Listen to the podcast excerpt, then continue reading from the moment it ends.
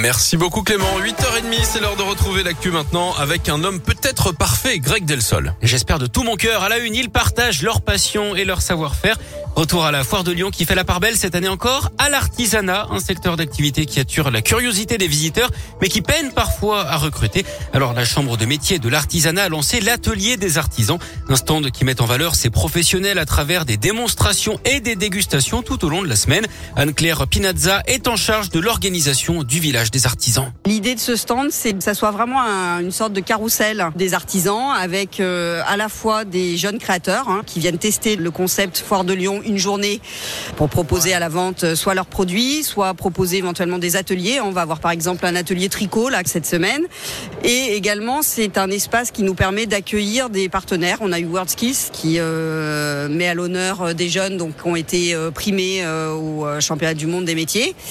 Euh, Aujourd'hui, on a une entreprise de pâtisserie euh, en mode adapté, donc avec des personnes, euh, plus de 80% de personnes en situation de handicap. Voilà, c'est montrer un petit peu euh, tout notre panel de partenaires et d'artisans. L'atelier des artisans, c'est tous les jours à la foire de Lyon. Et pour ceux qui ont des questions sur les formations ou les débouchés de ces métiers, rendez-vous juste à côté sur le stand de la Chambre des métiers et de l'artisanat. Je vous rappelle que Radio Scoop est partenaire hein, de la foire de Lyon. Un drame à Caluire, une adolescente de 13 ans a été retrouvée morte chez elle dimanche soir. D'après BFM, c'est sa mère qui l'a trouvée inconsciente vers 19h30. La jeune fille était apparemment confrontée à des difficultés familiales et scolaires. Une enquête est ouverte, mais la piste du suicide est privilégiée. La raffinerie de Fézin à l'arrêt pendant deux mois. Total mène à partir d'aujourd'hui une grande opération de maintenance sur ses installations de pétrochimie au sud de Lyon. Une obligation réglementaire pour un chantier à 63 millions d'euros. La reprise complète de l'activité est annoncée pour le 26 mai.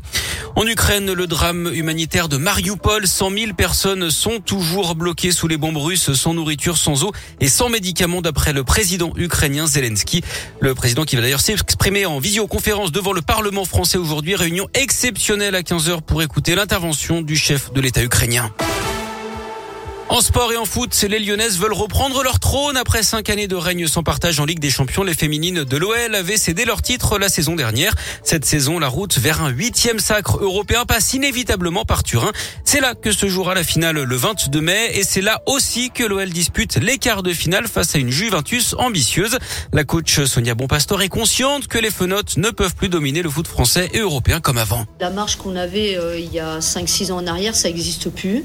Euh, tout simplement parce que la concurrence s'organise en France, mais aussi en Europe. Donc euh, voilà, à nous, euh, dans la réflexion euh, à tous les étages du club, de justement innover pour garder ce temps d'avance, mais dans la performance aussi, d'être au plus haut niveau, parce qu'on sait que, on le voit cette année encore, depuis le mois de janvier, les performances sont un petit peu moins abouties, malgré la qualité de l'effectif. Voilà, on sent que c'est moins facile qu'avant. Donc voilà, il faut travailler. Juvo, elle féminin coup d'envoi 18h45 au Juventus Stadium. Match visible gratuitement en vidéo sur radioscoop.com.